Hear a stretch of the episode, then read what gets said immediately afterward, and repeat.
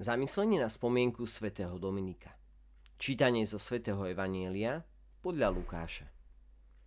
Ako šli po ceste, kto si mu povedal, pôjdem za tebou všade, kam pôjdeš. Ježiš mu odvetil, líšky majú svoje skríše a nebeské vtáky hniezda, ale syn človeka nemá, kde hlavu skloniť. Inému vravel, poď za mnou. On odpovedal, pane, dovol mi najprv odísť a pochovať si otca. Ale Ježiš mu povedal, nechaj, nech si mŕtvi pochovávajú mŕtvych. Ty choď a zvestuj Božie kráľovstvo.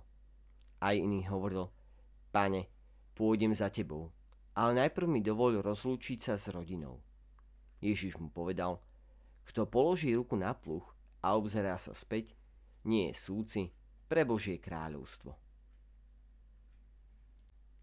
Milí priatelia, dnes sa zamýšľame nad tým, ako sa Ježišové odporúčania naplnili vo svetom Dominikovi. Syn bohatej kastilskej rodiny, ktorá položila základy jeho hlbokej viery, mal veľkú túžbu viesť intenzívny kresťanský život a preto vstúpil do spoločenstva katedrálnych kanonikov v Osme.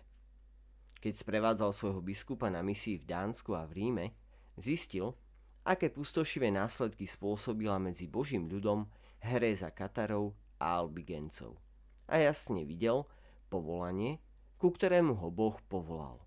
Štúdium a prehlbovanie filozofie, teológie a poznanie svätého písma. Prečo? Aby mohol kázať heretikom a ľuďom, presviečať ich a ilustrovať im skutočnú vieru.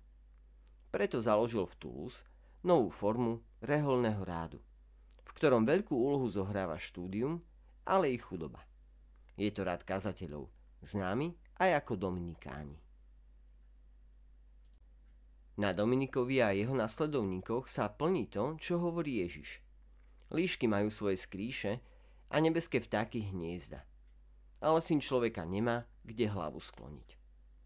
A práve putovanie bude charakterizovať život nového rádu vzhľadom na to, že reholníci sa nebudú zdržiavať v kláštore, ale môžu byť podľa potreby premiestňovaní do iných kláštorov.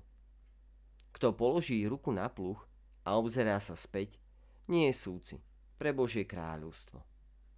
Dominik vždy hľadel vpred a nezaspal v túžbe po dobre. Podľa spisov v dejinách hrádu kazateľov bol Dominikov ideál takýto. Hovoriť s Bohom alebo o Bohu. Veľmi dobrá lekcia pre každého z nás. Milí priatelia, želáme vám krásny a požehnaný deň.